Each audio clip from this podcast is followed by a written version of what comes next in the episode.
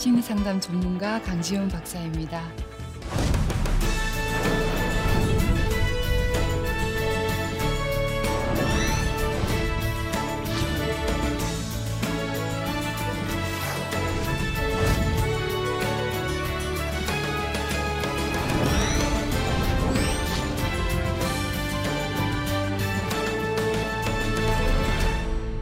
계속해서 이제 전체 큰 주제로 지난번 강의에 이어서 코로나 블루 안에 점검하고 또 문제가 될 수 있는 그런 주제를 정해봤습니다. 오늘 주제는요, 자존감과 열등감이라는 우리가 다 중요하게 생각하는 그 문제인데, 아, 자존감은 뭐며 또 열등감은 무엇이냐, 그리고 그것을 어떻게 해결해야 되냐, 자존감이 너무 낮으면 어떻게 높여야 되, 지 열등감이 너무 심한데 어떻게 해야 되지? 뭐 이런 생각들을 많이 하고 계실 거예요. 근데 이제 조그맣게 소제목을 정했는데 문제는 자존감이 아니다. 그럼 뭐가 문제일까요? 이제 어, 강의를 듣다 보면 아시게 될 겁니다. 자, 다들 자존감이 중요하다고 하잖아요. 어, 나는 자존감이 굉장히 높다. 라고 하시는 분 한번 손 들어 보실래요? 아니, 아무도 없으신 거예요. 어, 아마 이렇게 그냥 누가 물어보면, 아, 나는 자존감이 높지 않아. 대부분 다 그럴 거예요. 자존감이 뭘까요? 오리스 로젠버그라는 사회학자가 이렇게 말했어요. 자존감이란 자기 자신에 대한 호의적이거나 비판적인 태도를 말한다. 또 외모나 학벌이나 가문, 계급장도 다 떼고 스펙이나 이런 것도 다 버리고 아무것도 없는 채로 다른 사람과 마주했을 때 그냥 완전히 그냥 인간 하나인 인간으로 인간 앞에 마주했을 때 그때 스스로 평가하는 것이 자존감이다. 스스로 자기 자신에 대한 평가인데 그게 대부분 다 낮은 거죠. 그리고 또 하나 이제 질문들을 많이 하시는 게 있어요. 근데 아직도 헷갈리는 것 같아요. 이게 이제 얘기가 되어진 게 참 오래 전부터 되어졌는데, 어, 자존심과 자존감은 어떻게 달라요? 또는 자존심과 자존감 같은 말이에요? 또 막 혼동해서 쓰기도 해요. 아, 저는 자존심이 낮아가지고요. 뭐 이렇게 얘기하기도 하고, 자존심에 대해서 좀 잘 모르는 것 같아요. 비슷하죠, 그죠? 굉장히 한 글자 차이인데, 너무 달라요. 너무 반대예요. 자, 이렇게 말해 볼까요? 자존심이 높은 사람은 자존감이 낮을까요? 높을까요? 낮아요. 자존심이 높은 사람은. 그러면 다시, 다시 반대로 말하면 자존감이 높은 사람은 자존심도 낮겠죠. 자존심을 막 부리고 막 그렇게 하는 사람은 자존감이 낮은 사람이에요. 그래서 그렇게 조금 다르게 완전히 반대로 이해하면 되겠죠? 또 다른 말로 하면 열등감이 높으면 자존심도 높다고 하는 거예요. 어, 그래서 누가 조금만 자기 자신을 험담하거나 비난해도 못 참아요. 어, 그래서 자존감과 직결되는 것이 열등감이에요. 그러니까 우리는 지금 열등감이 다 사람들 있는데도 불구하고 열등감에 대해서는 그렇게 많이 어, 뭐 강의나 책이나 이런 것에 많이 나타나지는 않고 있어요. 얘기를 잘 안 해요. 또 내가 일부러 일부러 누구한텐가 아 나는 자존감이 너무 낮아 이런 얘기를 안 하듯이 아 난 열등감이 너무 높아서 큰일이야 뭐 이런 얘기도 잘 안 하거든요. 친구 사이에도 특히 열등감이 높으면 높을수록 더 얘기를 안 해요. 근데 어, 저 사람을 딱 봤는데 열등감이 굉장히 저 사람이 많구나, 심하구나라고 어떻게 느꼈으냐 하면, 야, 너 어, 오늘 그 구두 색깔 좀 너한테 지금 안 어울리는 것 같아. 사실 이렇게 얘기할 수 있거든요. 아주 친한 사이에. 어, 그런데 그 말만 들어도 별거 아닌 어, 그런 지적만 어, 받아도 굉장히 이제 막 화가 나고 마음이 요동을 치는 거죠. 그 모습을 볼 때 열등감이 심한 사람이구나. 우리는 그렇게 알 수 있어요. 그리고 열등감이란 스스로 수치심을 갖게 만드는 감정인데 자기 자신을 너무 수치스럽게 생각해요. 그리고 자기를 하찮고 초라하게 느끼고 끊임없이 다른 사람과 비교해요. 그리고 자존감을 갉아먹어요. 열등감이 점점 점점 커지면 커질수록 자존감을 갉아먹어요. 물론 이 열등감이 생기는 어떤 과정들이 있겠죠. 아주 애기였을 때, 갓 태어났을 때, 아주 애기였을 때 말 못하는 그 정도로 어렸을 때는 아, 막다 다 모든 애기들이 자존감이 높아요. 그래가지고 뭐 엄마가 울지 말라 그래도 막 빽빽 악을 쓰면서 울죠.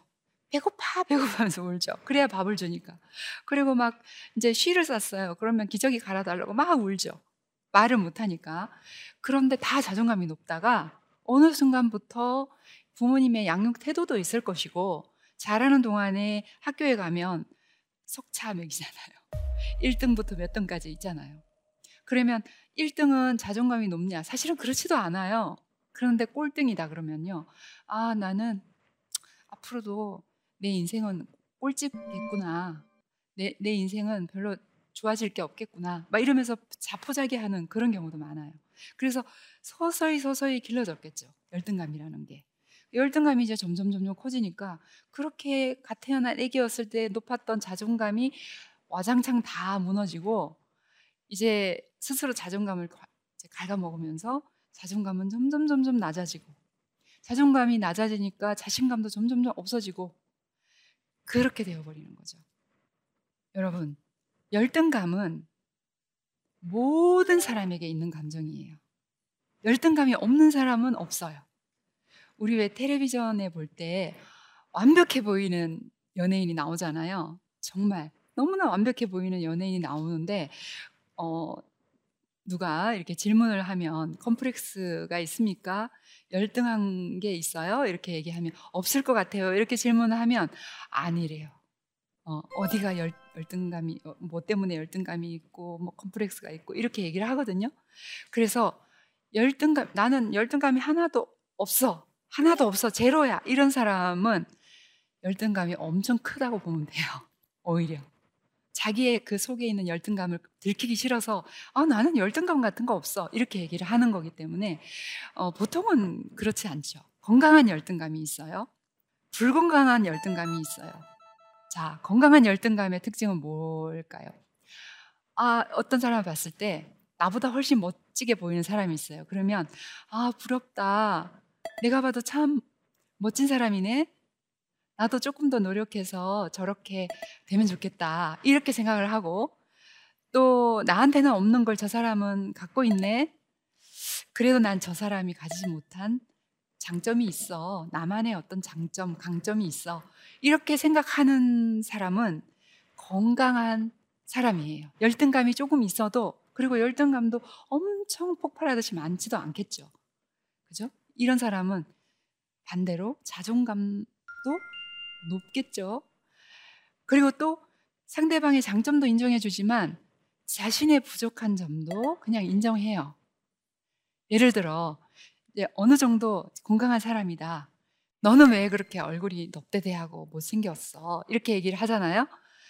그럼 그 얘기를 들으면 다 기분 나쁘죠. 뭐 외모에 대해서 비하하는 어떤 얘기를 했을 때, 뭐 아무리 친한 친구 사이에라도 그죠? 할 말이 있고 못 할 말이 있는데, 아우 너 좀 성형 수술 좀 받아야겠다. 뭐 이런 식으로 얘기를 하면은 얼마나 속상하겠어요. 근데 그때 건강한 심리 상태를 가진 사람은요, 어, 맞아. 내가 좀 어릴 때부터 얼굴이 넙대대하다는 소리를 들었어.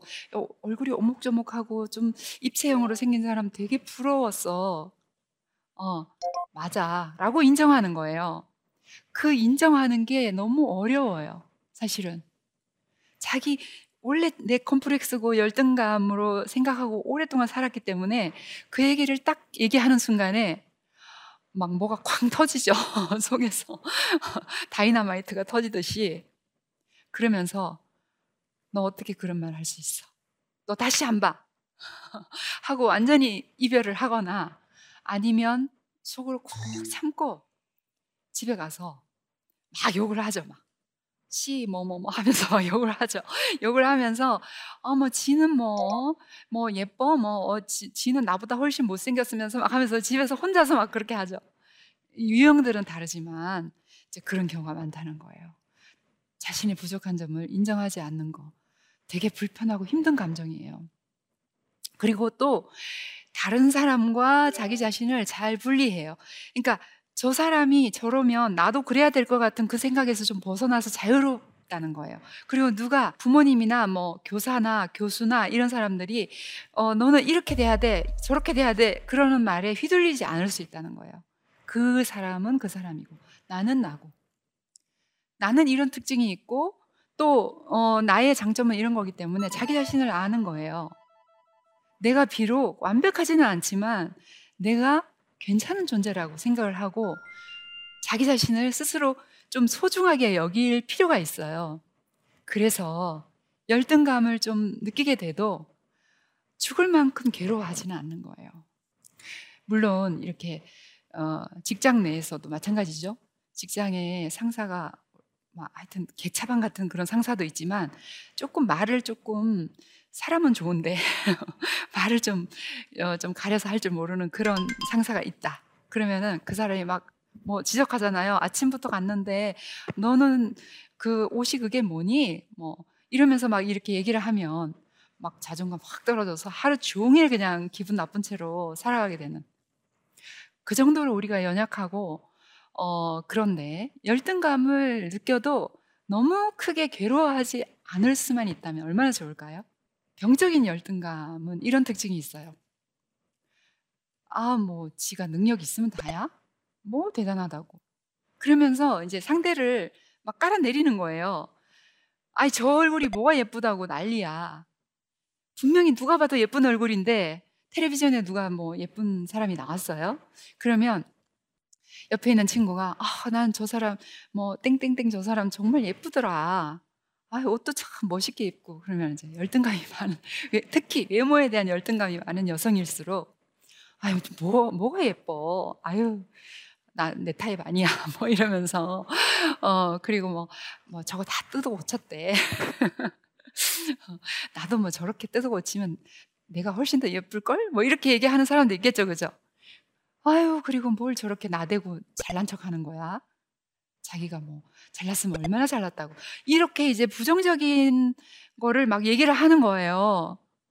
요즘은 이제 SNS라는 공간이 있어서 거기다가 또 저런 얘기를 써서 상처받고 또 악플 자존감이 낮고 열등감이 심한 사람들이 악플을 달아요.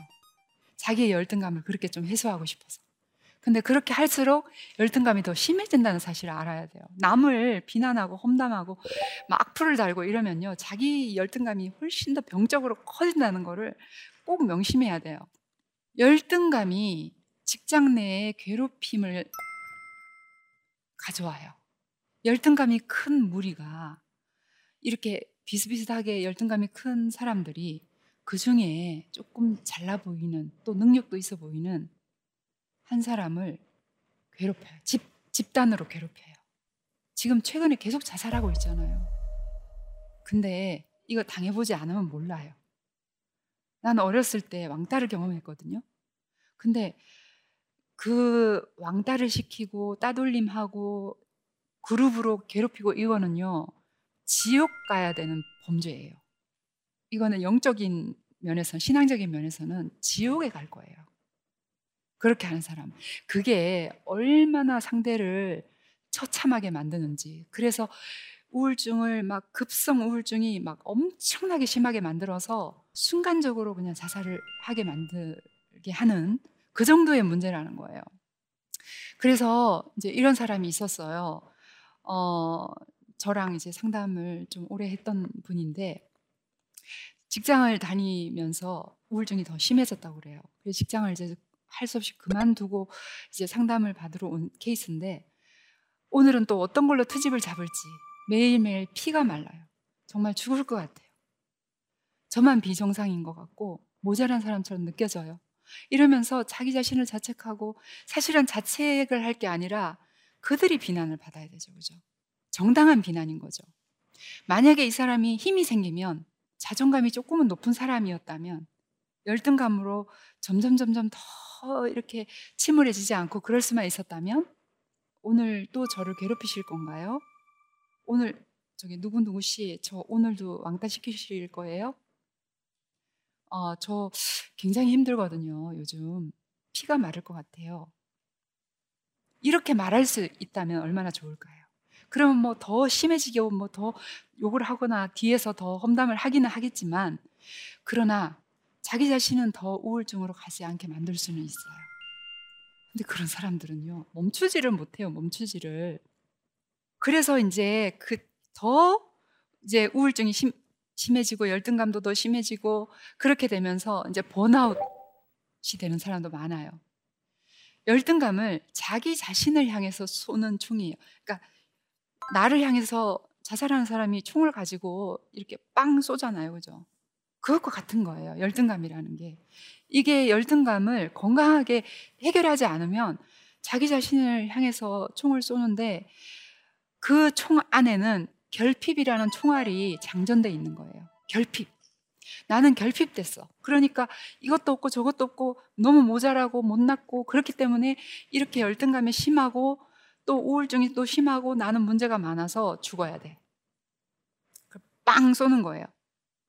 그래서 심리적으로 결핍이 크고 또 성숙하지도 못한 사람은 이제 그 총에 맞을 때마다 그 총이 뭐 실탄이 아닐지라도 그냥 가짜 총일지라도 치명적인 상처를 받을 수 있는 거예요.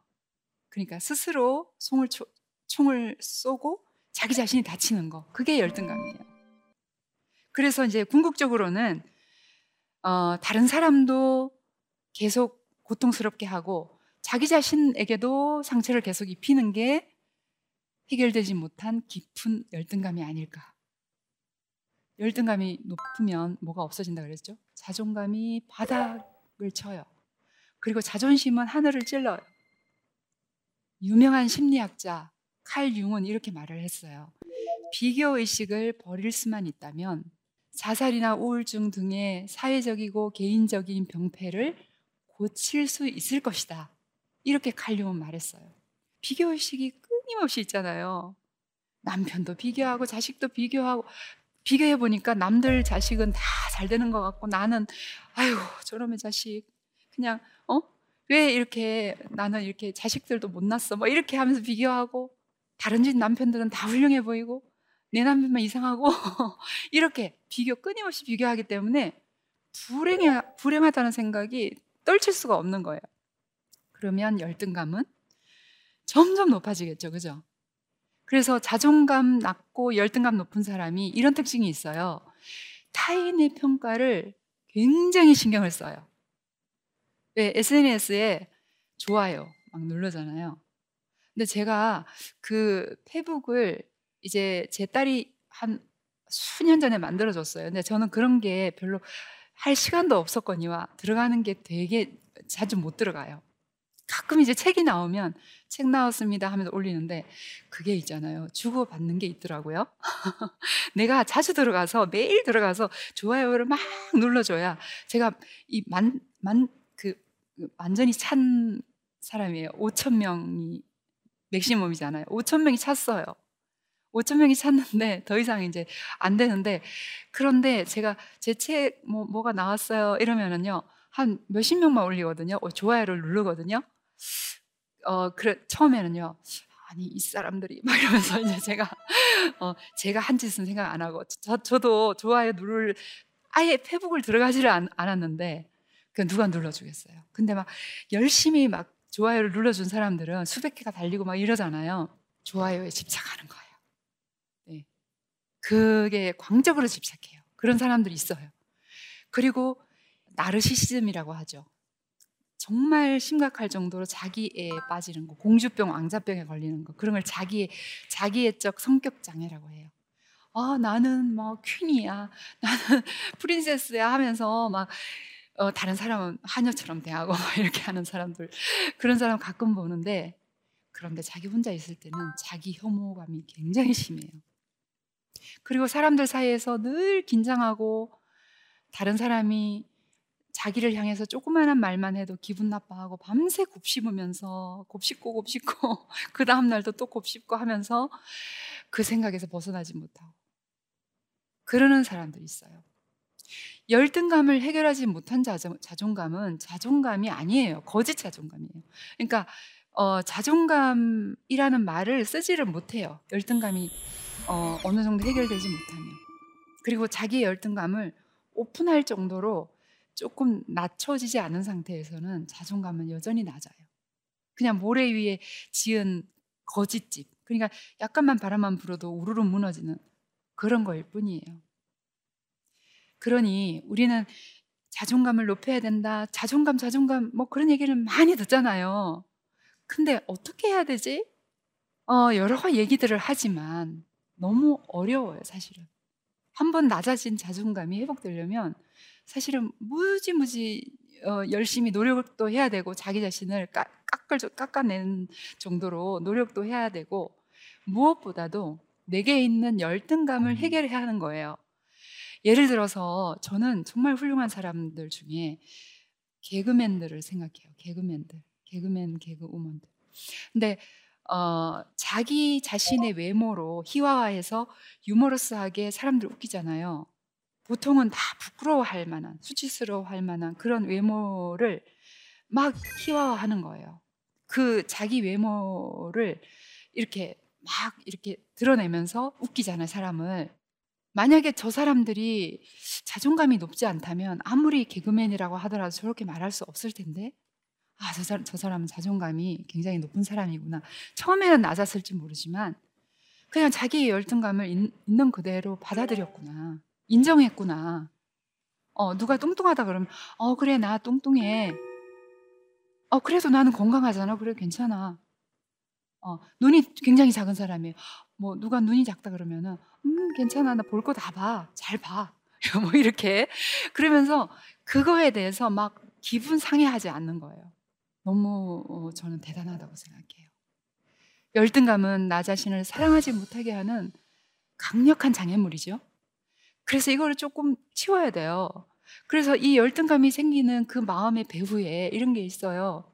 상처받은 마음이 계속되면 그리고 왜곡된 자아상이 생기고 자기 혐오나 자기 뭐 자기를 공격하는 어떤 감정들이 계속 생기거나 어 그래서 자존감이 낮아지고 자기 비하를 계속하게 되고 자기 학대, 자기 비하 그리고 비교 심리는 계속 커지고 이런 상태가 되면 열등감은 점점 높아질 수밖에 없어요.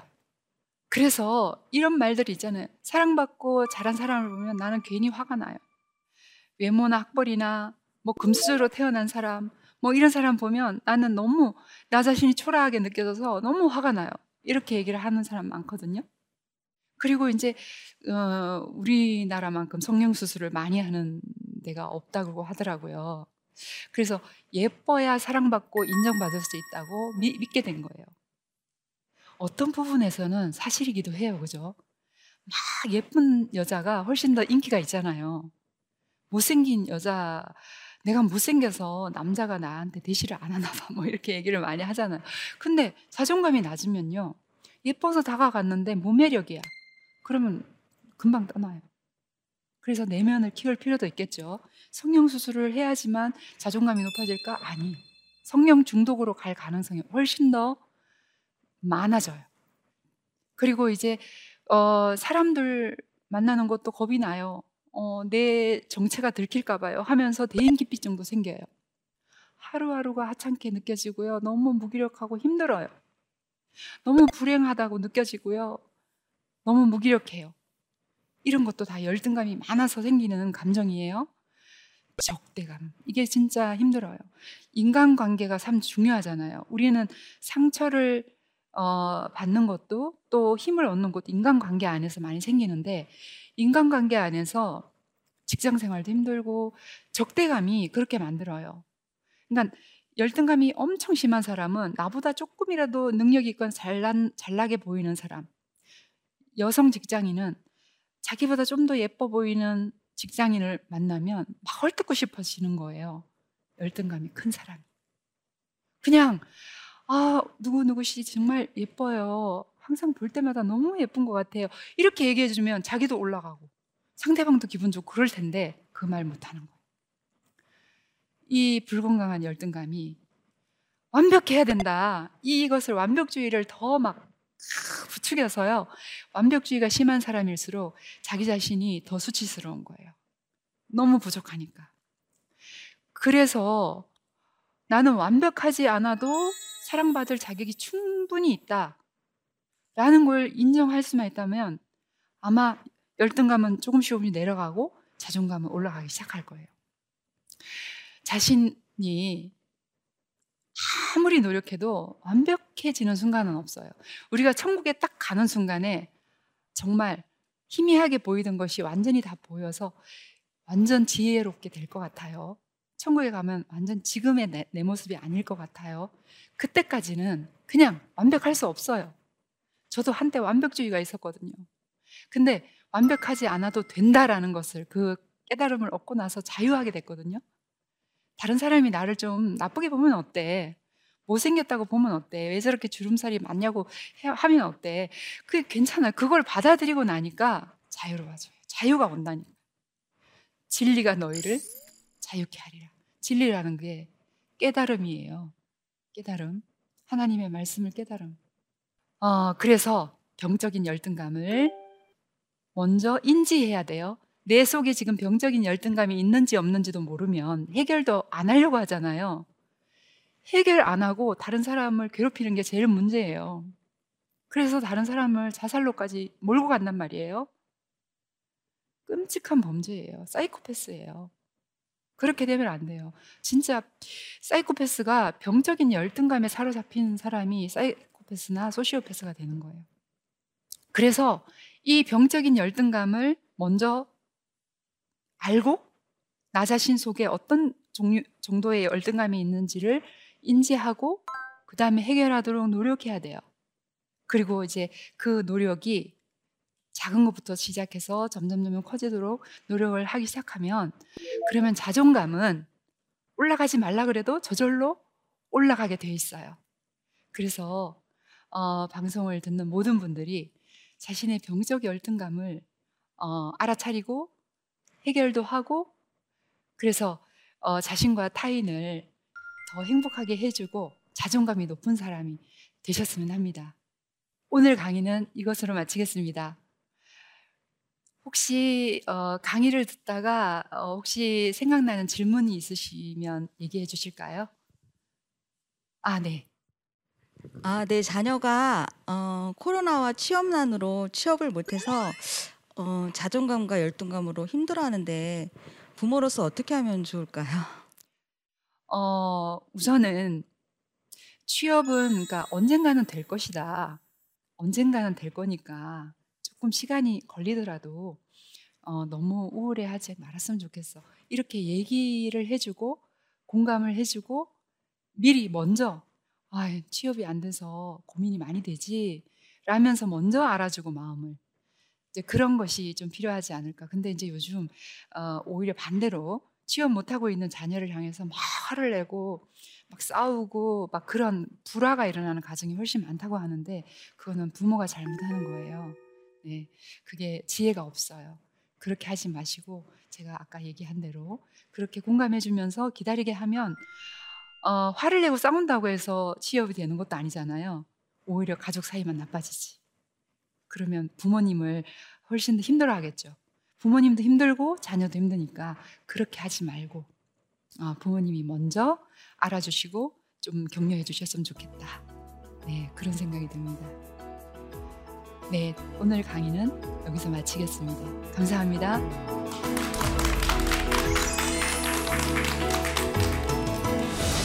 자존감과 열등감. 열등감이 낮은 사람이 자존감이 높은 사람이다. 자존감이 높은 사람이 열등감이 낮은 사람이다. 어떤 사람을 봤을 때 나보다 훨씬 멋지게 보이는 사람이 있어요. 그러면 아 부럽다. 내가 봐도 참 멋진 사람이네. 나도 조금 더 노력해서 저렇게 되면 좋겠다. 이렇게 생각을 하고, 그래도 난 저 사람이 가지지 못한 장점이 있어. 나만의 어떤 장점, 강점이 있어. 이렇게 생각하는 사람은 건강한 사람이에요. 그리고 또 상대방의 장점도 인정해주지만 자신의 부족한 점도 그냥 인정해요. 그리고 또 다른 사람과 자기 자신을 잘 분리해요. 그래서 어, 자신과 타인을 더 행복하게 해주고 자존감이 높은 사람이 되셨으면 합니다.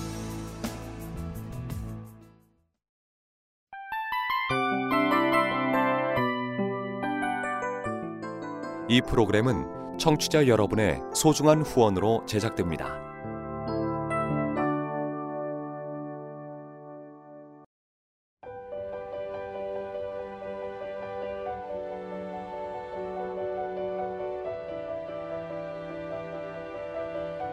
세상에는 수많은 교회들이 있지만 더 깊이 있는 말씀 강해를 찾기 위해 크기로만 교회를 선정하지 않습니다. 보다 좋은 영적 콘텐츠를 더 많이 나누기 위해 방송비를 받지 않습니다.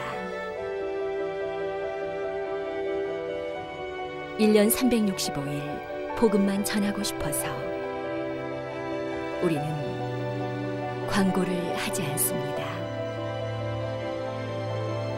온누리의 복음을 땅끝까지 CGN TV와 함께 땅끝 선교사가 되주세요.